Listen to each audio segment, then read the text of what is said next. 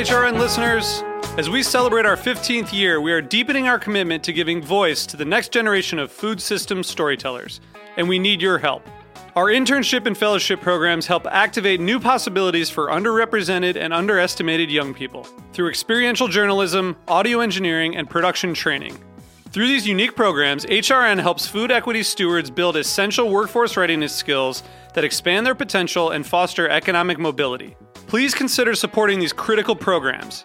And with a minimum donation, you can be entered to win a dinner for two at an amazing restaurant in one of eight cities and tickets to a concert at a great venue in one of those cities. We have incredible partners across the country who have donated, as they also share our passion for helping to educate the next generation of food systems storytellers. Check out heritageradionetwork.org slash 15 to donate and enter to win today. That's heritageradionetwork.org slash 15 to donate and enter to win today. And make sure you donate before March 31st. Thank you. Today's program is brought to you by the International Culinary Center, offering courses that range from classic French techniques in culinary, pastry, and bread baking to Italian studies to management, from culinary technology to food writing from cake making to wine tasting. For more information, visit culinarycenter.com. I'm Dave Arnold, host of Cooking Issues. You're listening to Heritage Radio Network, broadcasting live from Bushwick, Brooklyn. If you like this program, visit heritageradionetwork.org for thousands more.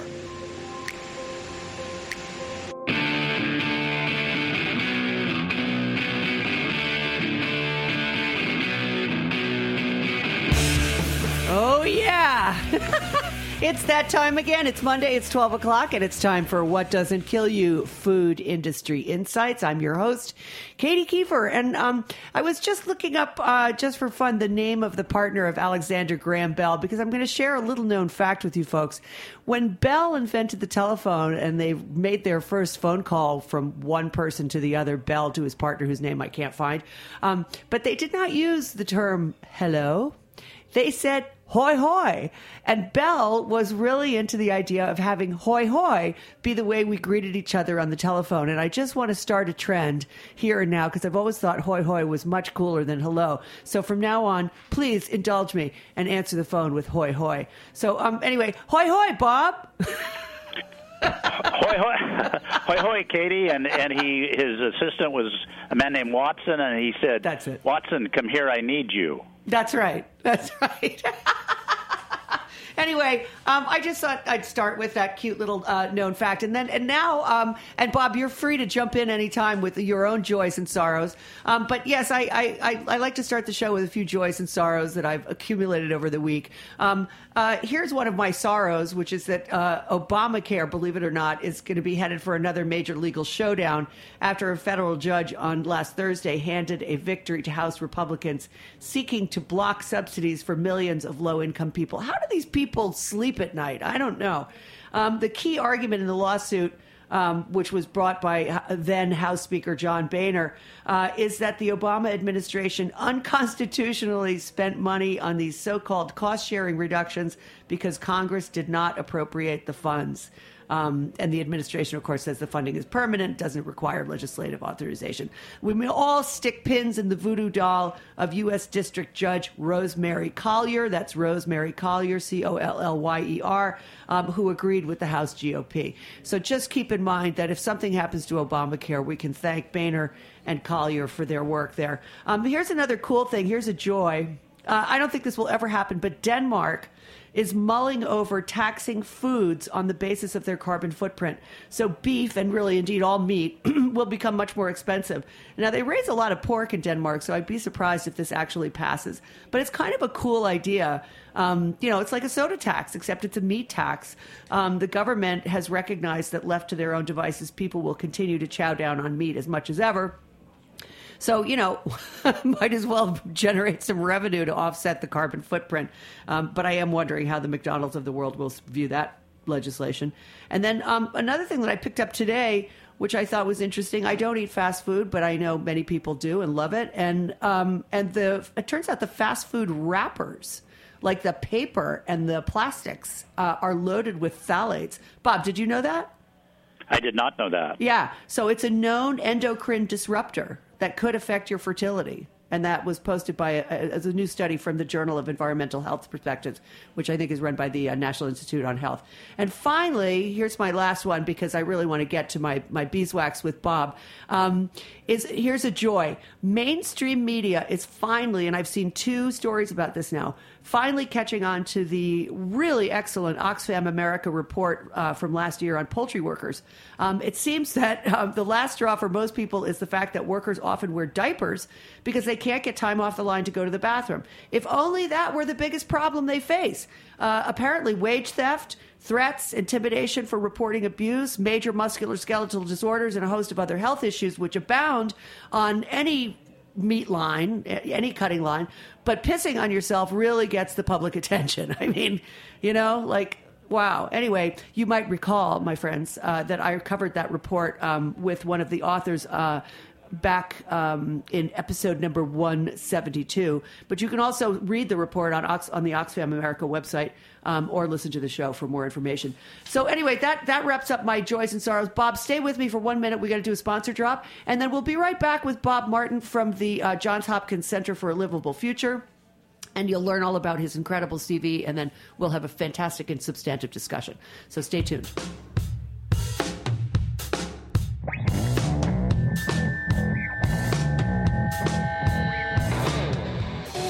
The International Culinary Center is a proud sponsor of the heritageradionetwork.org. The ICC, with locations in New York and California, provide cutting edge education to future chefs, restaurateurs, and wine professionals. We're proud to claim Dan Barber, Bobby Flay, and David Chang among our honored alumni. This is Dorothy Cann Hamilton from Chef Story. Check out our ICC website at internationalculinarycenter.com. Alrighty then. So it's time for our chat with um, the wonderful Bob Martin. Uh, if you haven't heard Bob on my show before or on Eating Matters, uh, where he has also appeared recently, um, Bob is the director of the food system policy at the Center uh, for a Livable Future. Uh, he served as the executive director of the Pew Commission on Industrial Farm Animal Production. I love talking meat with Bob, um, which was also housed at the Center for a Livable Future. And prior to that appointment, Bob has worked for nearly 30 years in public policy at both the state and the federal level level. So, welcome back to the show, Bob. Thanks so much for taking the time today. I really appreciate it. Katy, I appreciate being asked again. It's great to be back with you. Yeah, well, I'm so glad you feel that way.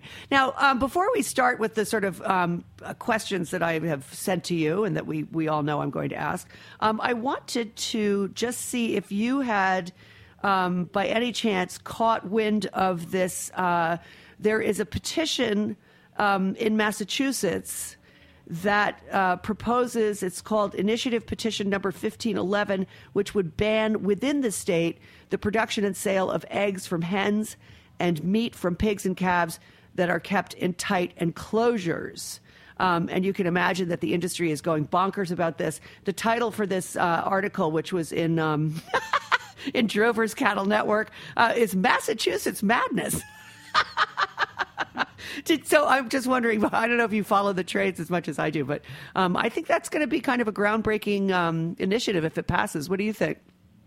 Yeah, I think it's uh, it's a very important initiative, and the um, uh, Humane Society of the United States has been gathering uh, signatures to get the the uh, proposition on the ballot, and and uh, so I'll look forward to uh, helping them where I can to get that passed it's very important. They've they've done it in a couple of other states uh, very successfully. That uh, as a way to kind of get around the power of the meat industry, mm-hmm. and in this case, the concentrated power of the egg industry. So uh, it's a very good initiative, and uh, and we'll look forward to helping support it. Yeah, it sounds great. I mean, it could be groundbreaking in the sense that it will allow, uh, give uh, other states, I think, um, the impetus to try to pass legislation of their own uh, that affects that. But one of the things that really struck me um, in terms of the of the response uh, from the meat industry is they say it would be unfavorable for animals. The sad quote, the sad irony here is that this law will actually harm the welfare of farm animals, says James Dunn, a family farmer from Wendell, Massachusetts. This law will require farmers to use housing that is more expensive to build and make animals more susceptible to injury, disease, and death. The lawyer that wrote this law just doesn't know anything about caring for livestock. Now, I mean, in what way? would would ending uh, tight confinement cause increased injury and death and disease? I really don't know. Um, yeah, I mean, it's it's really kind of a you know a George Orwellian uh, type uh, construct, right? I mean, totally. black is white and white is black, or or maybe an Alice in Wonderland scenario. It, there's no way that um, that will happen. Right. Uh, allowing the the birds to have more freedom of movement actually will be better for them. And these um, enriched colony houses, they're called, and it's it's not as good as it could be. I mean, it, they could be, you know, totally cage free, um, able to move around and get outside, but it's several times the amount of room um, that they have now in battery cages, and it's just really kind of you know one of those uh, false statements that the industry likes to put out to try to scare people. It's just incredible to me. I mean, the depths to which they will sink. I mean, it is so completely counterintuitive that a move like that, enriching the. I mean, uh, on the on the one hand, they talk about how important animal welfare is, and that's and it is profitable to have great animal welfare protocols. And on the other hand, they persist in uh, you know in preserving these antiquated uh, systems that really must be phased out.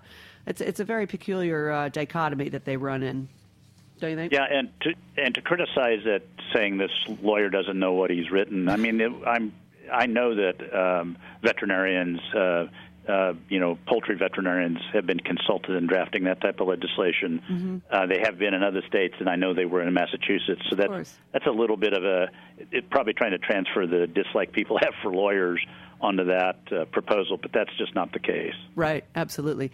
Anyway, let us move on because um, one of the things that I wanted to chat with you about, and, and maybe, maybe you and I can talk about this in another, you know, later on if the if the measure passes. Um, or if we see it popping up in another place. I'm going to try to get the Humane Society and maybe somebody from the industry onto the show to talk about the pros and cons because I just don't understand when they say it's going to be worse for the animals. Um, but you guys, the Center for a Livable Future recently conducted a poll that showed that most people think that sustainability is very important and should be included in the dietary guidelines and that doctors and scientists should be setting the guidelines rather than politicians. And being that this is a political year and you are like in the you know sort of in the heartbeat of the political battle over over food and and um, you know food production. Why do you think that this, even though people support the idea, why has this not been translated into any kind of a policy plank for any presidential candidate or any of the races for Senate or the House? I mean, what what is it's the a- obstacle to making this a political platform? Well, that is one of the things we're trying to really uh, uncover or learn more about in in our uh, Food Citizen project. We're we're going to try to identify, depending on which issue we're polling on, what will motivate a food voter. Um, and we found, as as you said. Um, you know, 92% of the people polled uh, said sustainability is a high priority, and 74% said they ought to be included in the guidelines and that scientists should write the rules and not politicians. But I think the blockage right now, and it's it's similar to what we saw when um, the the Dietary Guidelines Advisory Commission made their recommendations to Secretary Vilsack, and he basically ignored sustainability. I think it's mm-hmm. really the power, uh, the very strong power of the industrial farm animal sector, uh, whether it's the drug companies that supply the antibiotics uh, to to paper over the poor animal welfare and poor uh, environmental conditions, right. or whether it's the, the large meat companies. So I think that, or or the species promotion groups like the you know National Chicken Council or the National mm-hmm. Cattlemen's Beef Association. I think their um, their combined power is is what's blocking it right now. But I do think that there are several groups that are really interested in kind of getting around that by looking at House and Senate races. Um, there's one group called Food Policy Action mm-hmm. that yeah. that the Center for a Livable Future works with that is looking at uh, targeting a couple of states um, to try to put this really on the you know on the electoral map. And right now, it's it's just uh, I guess maybe there's so much disconnect generally in the political system between what people want and what the politicians are talking about. um, but you know, this uh, I, I think in this specific instance, it's the power of the food companies. Yeah, I, I have to say I would agree with you. Um, what did you think of the um, the paper that was written by? Uh, I guess it was sort of a manifesto um, by Ricardo Salvador, uh, Olivier De Schutter, uh, Michael Pollan, and Mark Bittman the, in their food policy for the 21st century. Did you? I'm, I'm, sure you read that and you probably collaborated on some level with them. Um, but they they identified three key points which were production, and then they, you know, uh, which includes labor and environmental standards, uh, processing and distribution, which includes antitrust and food safety. I don't really get that, but okay, and retail and institutional delivery, which is wages and economic inequality. Um, I, I, find those issues so incredibly uh, impenetrable that I don't even know where you would start with unraveling um, some of those knotty problems.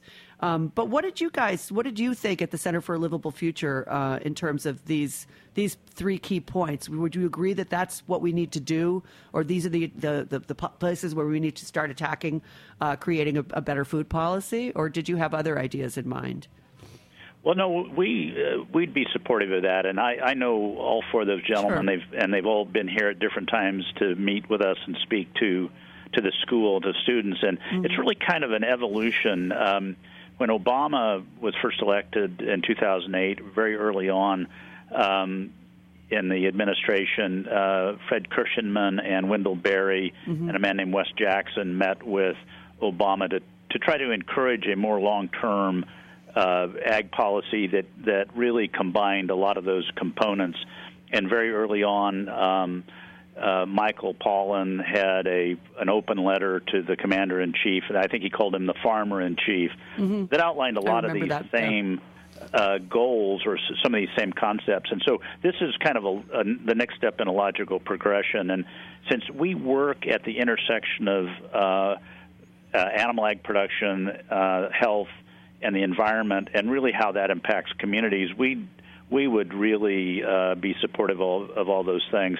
There's also, you know, there's there's a legal definition for sustainable agriculture, first published in the 1996 Farm Bill and included in three or four other iterations after that, that the National Academy of Sciences has adopted as well, and it talks about, you know, good for communities, good for the land, good for natural resources, and so those same types of main themes. So yeah, we'd we'd be supportive of that. I think we would probably like maybe uh, calling out a more direct um, benefit for public health in a international food policy because um, that is really uh, key from our viewpoint. Mm-hmm, absolutely, and there are so many aspects. It's not just what you eat, but uh, depending on the community you live in, there are so many public health issues uh, related to poisoning of water from agricultural chemicals, um, and of course, you know the impact of living near a CAFO, which uh, certainly cannot be understated.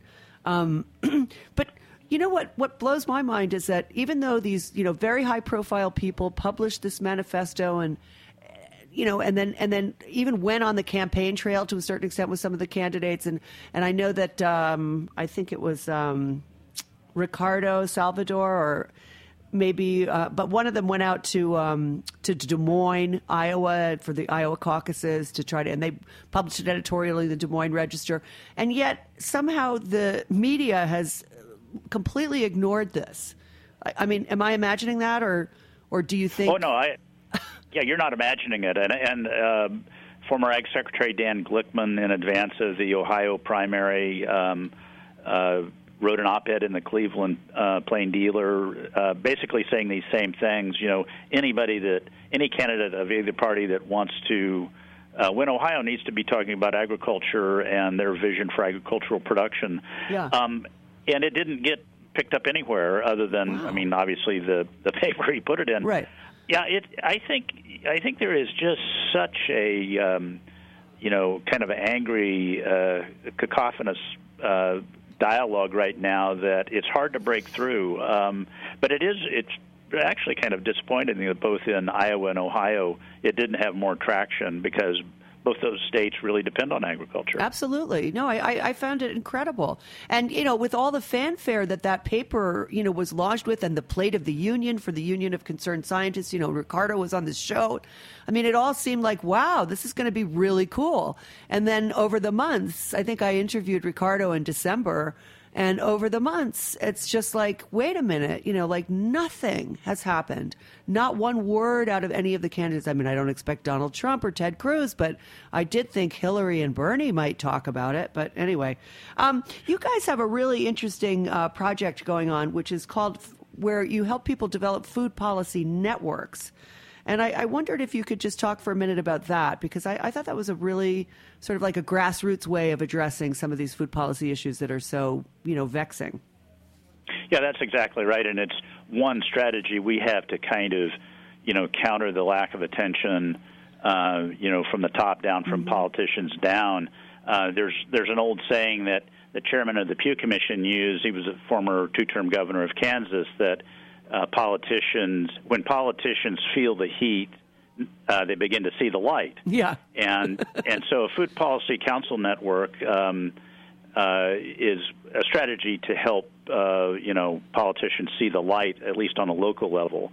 And so the concept is in areas where people are concerned about their local food that we'll help them uh, establish a food policy council. Sometimes they're affiliated with local um, governments, uh, mayor's offices, sometimes county level uh, efforts, sometimes at the state level, to work on uh, food policy change that they can actually affect in their local communities mm-hmm. or local areas. Um, the, probably the the most famous one is the Los Angeles Food Policy Council that was established, uh, I think, about a decade ago. Um, when a mayor there, via Villaraigosa was very interested in getting healthy, sustainable food into the poor neighborhoods in East Los Angeles, mm-hmm. and so he set up uh, this effort, and it was led by a woman named Paula Daniels, who has since left the LA Food Policy Council and is affiliated with us to try to help establish those types of efforts in other in other areas. So we provide leadership training, we provide information resources. Um, we just had a uh, leadership training for food policy councils in the Chesapeake Bay region uh, uh, a couple of weeks ago. Um, and we have kind of a clearinghouse information network for them. Uh, there was something called the Community Food Security Coalition that, that operated for years that has since kind of uh, gone by the wayside, and the man that ran that, Mark Winne, is also affiliated with us. So mm-hmm. We provide try to link resources and, and do leadership training and also give them some issue ideas that they might be able to work on locally. Um, for example, in the dietary guidelines, they the Food Policy Council Network was uh, engaged in generating uh, comments uh, to the federal government. Um, we generated about 36,000 comments supporting sustainability and uh, lower meat consumption mm. as part of the DGAC and that may not sound like much, but uh, previously the most comments DGAC had ever generated was about 1,500. So we were able to really kind of uh, show people's interest in it. Um, so that's kind of the strategy, um, establishing these local groups. And local is, like I said, a bit uh, up for definition. It might be a community, it might be uh, a county, or it might be in a state. So uh-huh. it just depends on the interest of the of the group we can help bring together. Wow. It's I mean, I think it's a great idea and certainly as you say, it's like it's a way of making politicians sit up and take notice when somebody comes up with a petition with 32,000 signatures on it saying that they want X. Yeah, I think you're going to have to listen to that. And I've even had people on the show um, who are in the political field or who are actually, you know, congressmen or senators, and and they're like, yeah, if you, you know, send us your cards and letters, you know, call the office, you know, we do listen. I, I don't know how true that is, but um, you know, it's definitely worth a try. Um, but one thing that I, when I was reading up on uh, rereading uh, the the manifesto for um, for the food policy for the 21st century, I also read a very long op-ed. I think it was in the Daily Kos or something by someone who calls themselves an Iowa farmer, and they made an interesting point, which was that the food movement seems to engage almost not at all with the farming community. And am I missing some? I mean, I feel like that's true. I don't hear. I mean, I go to lots of these, you know, food conferences of one sort or another, and there might be one or two farmers, but they're not really the headliners. And I wonder why you think that um, that sort of the progressive food movement is kind of leaving farmers out of the discussion, which seems very, um, you know, uh, well, blockheaded. Since they're the guys actually doing the work. I mean, they have to be persuaded as well, right? So, well, right. what do you yeah, think well, about I that? think it has been a deficiency, certainly. And I was just at a, a major conference a couple of weeks ago in California uh, where there weren't uh, any producers, and, and the conference was uh, partially uh, supposed to address the the uh, problems of uh, food system workers uh, Mm-hmm. from the restaurant all the way back to the farm level, and they had representative organizations there, but no actual people that they were talking about. So it has been an oversight. I do think, you know, what we've been trying to do, and we're in the 20th, uh, we're experiencing our 20th anniversary this year. Wow. We actually do try to uh, work with local producers that, um, you know, do it uh, produce things in a more sustainable way. And we help communities that, uh, when they want to uh, block like an industrial animal production facility coming in. But so we we have a bit of a balance. We do try to work um, uh, some with those producers, and I think that you're you'll see um, that there'll be more and more of that. I mean, the the Humane Society is a good example. I mean, they have uh, their head of um, uh, one of their farm animal unit directors is a swine producer from Missouri, and they just they just announced a um, um, kind of an advisory body that's made up. I looked at the list, and they're all producers. So Cool. I do think, yeah, I do think that that's changing um, for the better. But it's it has been uh, a bit slow, and um, uh, but I think we're we're kind of learning as we go. Well, I, I, I think that, uh, you know, farmers, uh, my experience of, of people who produce, whether it's crops or, or work in the animal ag field, um, you know, if they're not a niche farm of one sort or another, I, they feel very, um, very criticized, very put upon. Um, you know, they tend to be quite conservative politically, and they don't like people getting in their business, and you know, blah blah blah. And, and I feel like the food movement has been very remiss in um, pointing the finger at, at farmers and producers as if they were the bad guys when all they're doing is trying to make a living. And I, I think that I- that's something that really needs to change in our in the Yeah, I- rhetoric. Katy, I would agree with that 100% because, I mean, here's the thing. I, I've never met a producer, and I've, you know, when I worked on Capitol Hill re- representing people from the, uh, working for people from the Great Plains, I interacted a lot with producers, and I was at the Farmers Union for a while, and they all want, they all believe they're doing the, the best thing for the environment as they as in the way they've been taught, right? So Yeah. it's not like they go out to do bad things. They've they've been told that this is the proper way to produce food and animals, and um, I think that um, unless they're the the most extremely conservative fringe producers, I do think that uh, they're open to dialogue and.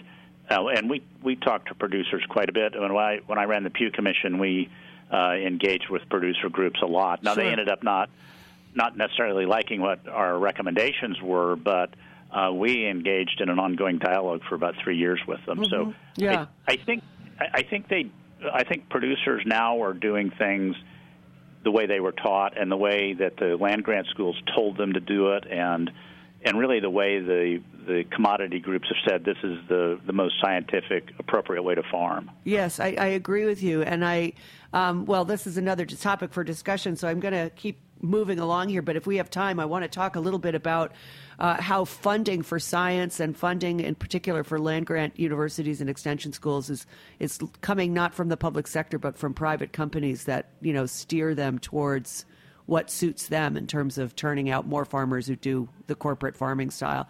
But um, let's talk for a second about uh, how. Um, both in Europe and in the U.S. with Meatless Mondays and, and sort of other other because we got to talk about meat at some point, right, Bob? I mean, Right. wouldn't be a conversation if we don't bring in meat.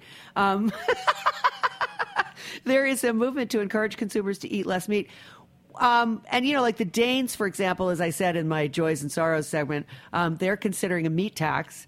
Um, what policy do you think would? I mean, it's not that I'm anti-meat. Don't get me wrong, but um, but certainly sort of anti-industrial meat, and um, at least as it is practiced now. What what what f- further encourage people? Uh, to eat less meat, do you think? Like, what kind of educational system, policy, or you know, would would sort of remind people of the impact of uh, agri- you know industrial agriculture in the farm animals? Yeah, that's a very hard question. I think mm. uh, I do think we just missed a well, we didn't because we were uh, advocating for this in the dietary guidelines. Yeah. But I think the government just missed an opportunity to reinforce the importance of eating less meat as part of dietary considerations. I think that um, you know previously they've talked about. Uh, you know limits on uh, on processed meats that should be consumed, and they they kind of because of industry pressure kind of fudged that this year. Uh-huh. Um, our meat consumption uh, is going down in the United States, but, yeah. but um, we still eat um, about uh, two and a half times what's recommended by the American Heart Association or the American Cancer Society. So, I think it's um, I think it's things like um, you know the dietary guidelines. Uh, hopefully, next time around, will say you know be more specific about eating less meat. I think a lot of the non-governmental uh, organizations, the civil society groups working in this area, talk about that now. Eating less meat as an easy uh, step that an individual can do t- to lessen their carbon footprint, or you know one easy, simple thing they can do to live healthier and uh, make less of environmental impact is eat cutting out meat one day a week is not that big a deal. No, and I cut um, it out for weeks at a time. I mean, yeah, you know, no problem. There's a lot of other options yeah. out there. and, and I, and I do think, from a policy perspective, I think that um, you know it's really kind of a systems perspective problem that. Mm we've separated animals out from the uh, uh, commodity and uh, and crop production, so their waste is hauled in and spread instead of them being integrated in a rotational system. Mm-hmm.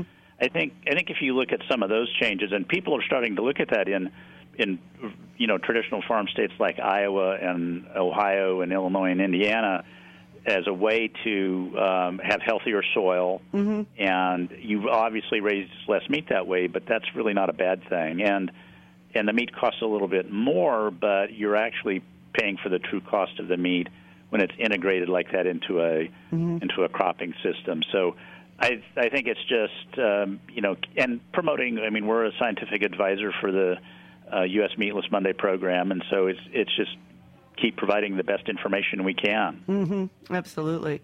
Um, one thing that uh, you know, and I, I, just I just finished writing this book about meat production around the world. Um, and uh, as, as, I know you know, uh, India, for example, um, is the world's largest exporter of beef which would come to a surprise to most as a surprise to most people. It's not actually cows as we know them because they are sacred, but it's it's buffalo. Um, and uh, you know, China uh, has invested enormously in industrial production uh, for meat, and so and the thing is, is that you know a lot of countries like that see meat not only as something that they really need nutritionally. For example, in India, the government actively promotes people to eat more meat because of the, the widespread hunger issues and malnutrition there. Um, and so, you know, not only is meat a, a, nutritional boost, but it's also viewed as a measure of status because part of the thing that's driving more meat production is increased, you know, uh, standard of living in many countries that have been very poor in the past.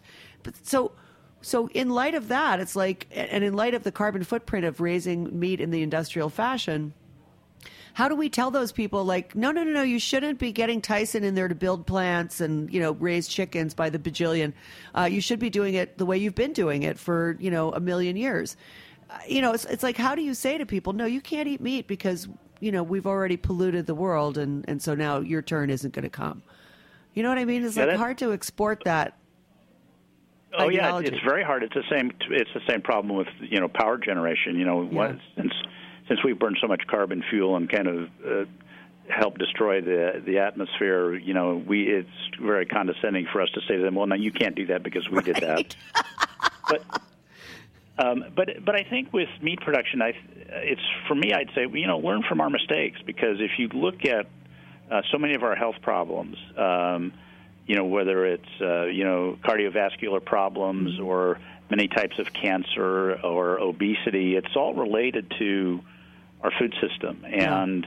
I think you see when countries, I mean, you're exactly right. When when they become more affluent, they adopt uh, a more Western diet, which includes more meat, and there you see their health problems are uh, becoming similar to ours. I mean, Saudi Indeed. Arabia has an obesity problem. Uh, it never did before, and it's tied to its affluence and change in diet. So I really think it it can be you know learn from our mistakes. Um, and uh, and also not and do it in a way kind of meet them at their at their level and not as you know being superior to them lecturing to them. Um, right. there are lots of international groups now and, and we're a part of some of that that are really talking about production practices uh, and how the industrial uh, practice is is uh, you know pollutes the water and uh, damages the soil and is bad for health. And mm. I think it's uh, slow uh, going, but I, there is progress being made in that way. I sure hope so because you know it's just heartbreaking when you see you know a news item like uh, you know Vietnam is is about to uh, you know build a new a hundred more McDonald's franchises. I mean, really? I can't yeah. think of anything. You know, it's like it's tragic. I mean, when I was there a couple years ago with my kid, we're up in the mountains in the northern part of the country, like just across the border from China, and there's Coke and Pepsi and Fanta everywhere, like in the smallest villages. It was just so distressing. Um, but I want to quickly move on because there's something um, that you and I have talked about before, which is antibiotics in the food system. And in a recent blog post, you and your fellow authors Claire Fitch and Keeve Nachman review the reasons for comprehensive legislation governing the use of antibiotics in food animals and clinical medicine. I, I, wondered if you could just remind us of what those key points were. And also, let's talk about the new NARMS report, which showed some progress in. Uh, in slowing down salmonella. So, so start with your key points from the blog post, and then we'll talk about NARMS. Well, sure. We um, had a, a, bill here before the Maryland legislature that um, we thought really did not go far enough in reducing um, antibiotic use in food animals in Maryland. Although I would say that the poultry industry in the state of Maryland has been making strides in eliminating um, antibiotics uh, that are important in human medicine and not using them in in poultry production. So our main concern is um, that routine low-level use uh, or non-therapeutic use that is given uh, to animals that are confined in industrial operations, given to them daily, right. as I said, to to compensate for overcrowding and poor waste management practices. I mean, these operations really are a breeding ground for bacteria, and the but the way to deal with it is not uh, diminishing the effectiveness of antibiotics for people by giving them in low doses to animals, but it's really, excuse me, really more to to change the production system itself. So yeah. they need more they need more room. The barns need to be cleaned more frequently. Uh, they need to be ventilated uh, properly, and so you have to reduce. I mean, the key is really reducing the stocking density in just about any type of operation. Yeah.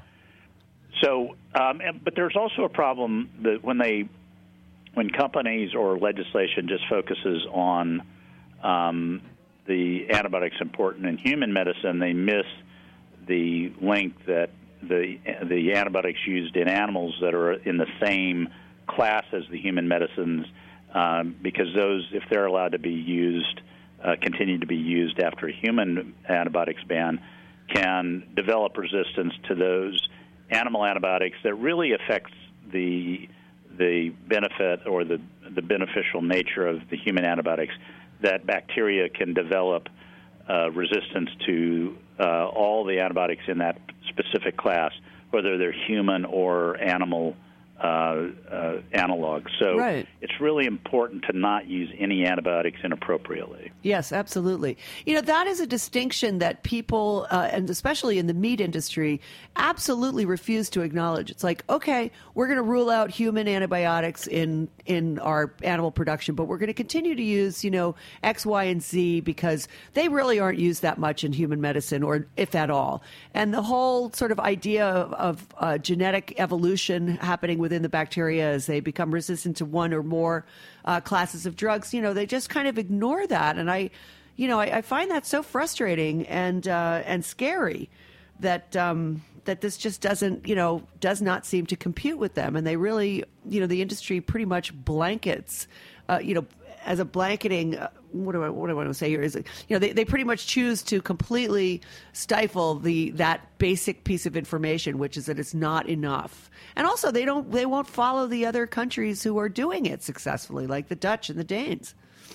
Very frustrating. Yeah, it, it, it yeah it is a it is a really uh, serious uh, and difficult problem. I mean, the Pew Commission looked at it as uh, instead of really talking about antibiotics, uh, we talked about uh, banning the non-therapeutic use of antimicrobials um, because um, all antibiotics are antimicrobials, but Right. not all antimicrobials are antibiotics, and so Right. because we really wanted to look at a systems change. How do you get uh, uh, really not saying back to the, the traditional way of raising animals, but how do you reduce the health impacts of the current system? and it's the non-therapeutic use of antimicrobials allows these dysfunctional systems to keep going. And Right. so, for example, they I think most of the poultry uh, producers in in Maryland have stopped using human antibiotics, but they still use ionophores, which Right. are kind of fall in that gray area. So, uh, uh, it it does present a really serious problem. Yeah, no, it's and it- and they and they're just so intractable about it, and meanwhile refusing to acknowledge that other countries have systems that do work, um, and you know don't pose the same threats. But the NARMS report, the the National Antimicrobial, what I'm sorry, I've just spaced out on what NARMS stands for. What is it, Bob? You know. Yeah, National Antimicrobial Resistance Monitoring Right, System. right. Monitoring system. Okay. So their report showed some progress in salmonella contamination, particularly in some of the drug resistant varieties. So that's good news. Um, but can you talk a little bit about what they mean and whether the fact that they're withdrawing these antibiotics that affect salmonella um, is shows that they're actually paying attention to the you know the quote the famous guidelines uh, that were issued in 2011. Yeah, yeah, it's really hard to tell. I mean, they're not. The, that's not the the most uh, comprehensive reporting and monitoring system, but it does indicate some improvement. And um, my guess is it's uh, due to um, you know improved production practices and finding other ways to.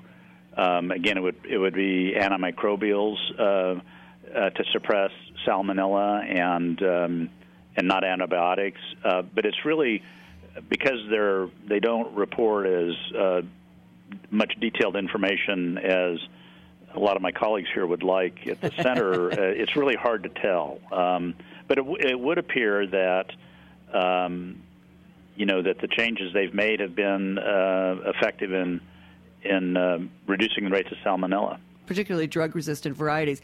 Um, you know, it is Right. amazing. We, I, we had a. I, I can remember touring an egg facility, uh, and there was a USDA inspector there. This was a few years ago, Mm-hmm. so before the uh, before this data was available. But um, he said, um, even though their goal is to, you know, an ideal goal would be down to zero. He said, but it's it's really so very difficult, um, and the facilities I visited were really kind of state of the art and not really industrial. But he said it's just so hard to um, get it down to zero that if you, you know, have a, um, you know, a, a low uh, or a high single digit rate, that that's considered a success by the USDA. right, right.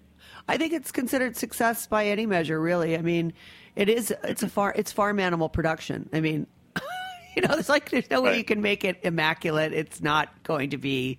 You know, bacteria free. That's never going to happen. So, uh, but No, the that's right. And- Europeans, and, I think the key is the production system can allow the animals. I mean, if it's done properly, that you know, there are ways that the animals, uh, through interacting, it gives back a little bit to the, you know, uh, keeping them in the rotation system. They mm-hmm. can develop immunities and and and fight these bacteria naturally without without needing antibiotics. That's a little different than um, poultry and egg production. I mean, it really is about the cleanliness of the barns, yeah. and and there are also a lot of they're making uh, quite a few innovations in feed mixtures that that help them naturally battle these uh, salmonella too. Yes, that's true. I mean, the Europeans have managed to pretty much eradicate salmonella. Uh, in some countries, and yet, but on the other hand, uh, rates of listeria, for example, have you know skyrocketed and nobody's they're, they're all scratching their heads about why that's happening. Um, but I, I wanted to chat for just a second because we're going to have to wrap it up in a minute. Um, you know, we've referred a couple of times to the idea of mixed use farming and going back to an older model where you instead of monocropping, you know, thousands of acres in, in corn or soy and, and then aggregating animals by the tens of thousands in barns, um, you know, to go back to something that is a little bit more holistic. Um, and the impact that that has on soil biology and how that's becoming like a big trend. Everybody's, I, I hear everyone talking about it you know, but do you think that we would actually produce enough food? Like the meat industry loves to tell everyone that without their part in the food production system, we will all die of starvation. So, you know, like the, yeah. the, the idea being that if we aggregate animals, that's the only way to make it work. But it, it is a question that that bears, uh, you know, some scrutiny because you can't put that many animals First of all, we we don't have enough arable land. I don't really see how this would ever work, which is why I personally advocate for a better industrialized system um, that uses some of the efficiencies that we have, efficiencies that we have developed, and then does better at it. But what do you think? Do you think that we could ever go back to that sort of model of mixed use farming?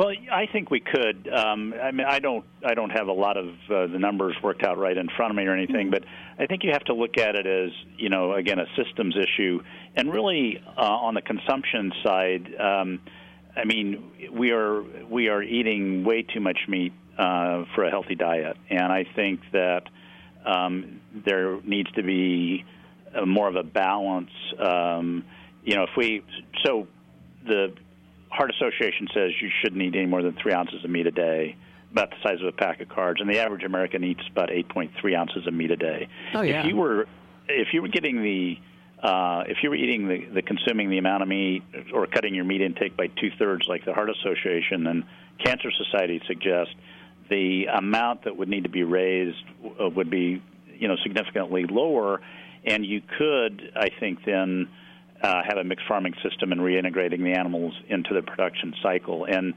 uh, the Land Stewardship Project in Minnesota has done a lot of research on on this that that uh, shows the improved quality of soil health. Mm-hmm. Um, the Leopold Center at Iowa State has done, I think it's 12 years of research um, comparing the conventional production model of crops uh, with uh, reintegrating animals in a three and four crop rotation system mm-hmm. and and the soil uh, was more biologically diverse. It retained uh, uh, water, so it didn't need as much water to raise crops. Right. And the yield the yield was just the same. So I, I think that there is a way, uh, you know, to do that, but it's not something that's going to happen overnight.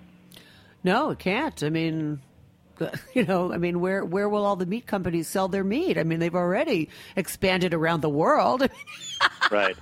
Yeah. Anyway, well, and, and the, other, the other thing to look yeah. at is, you know, about 85% of the corn and soy raised in the country goes to animal feed. Yes. And so if if you cut animal production uh, to meet a more healthy diet, you you would have more land uh, freed up that wasn't going would not be going to just corn and soy production that could be mm-hmm. used for other crops. Yeah, yeah. It'd be it, it to me it's it's such an energy inefficiency to spend so much water and so much petroleum to raise crops that you feed the animals and then you eat the animals. It's not a really smart energy transfer. No, definitely and I, not. And by, and by the way, I eat meat. I'm not. I'm not right. saying don't eat any meat. Um, but it just doesn't seem to make much sense the way it's structured now. I, I couldn't agree with you. Well, um, we should um, wrap it up here, but uh, I want you to be able to um, tell people where to find uh, more information to look at the Center for a Livable Future and anything new that you guys are working on that you want to promote right now?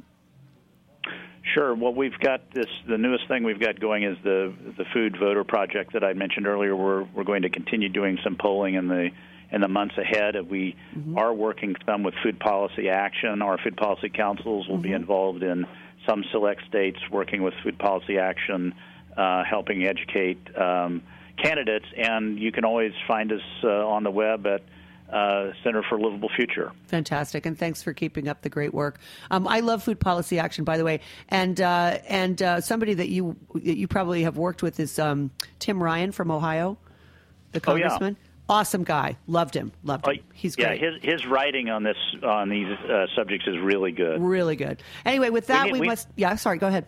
Uh, we, we need more Tim Ryans and more Chellie Pingrees in the in yeah. the Congress. That's what we need, and so that for that we must say goodbye, but we'll remind everybody that it's really important to vote vote for your congressman and, and get involved in those in those little food policy systems uh, groups that Bob's uh, that the Center for Livable Future is helping to organize. So, um, thanks to my sponsor, uh, the International Culinary Institute. Thanks to Jack Inslee, as always, for um, for engineering. And Bob, thank you so much. I really enjoyed it, and we'll be we'll be talking again soon. I promise.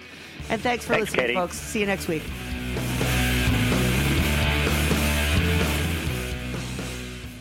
Thanks for listening to this program on heritageradionetwork.org. You can find all of our archived programs on our website or as podcasts in the iTunes Store by searching Heritage Radio Network. You can like us on Facebook and follow us on Twitter at heritage underscore radio. You can email us questions at any time at info at heritageradionetwork.org. Heritage Radio Network is a nonprofit organization. To donate and become a member, visit our website today. Thanks for listening.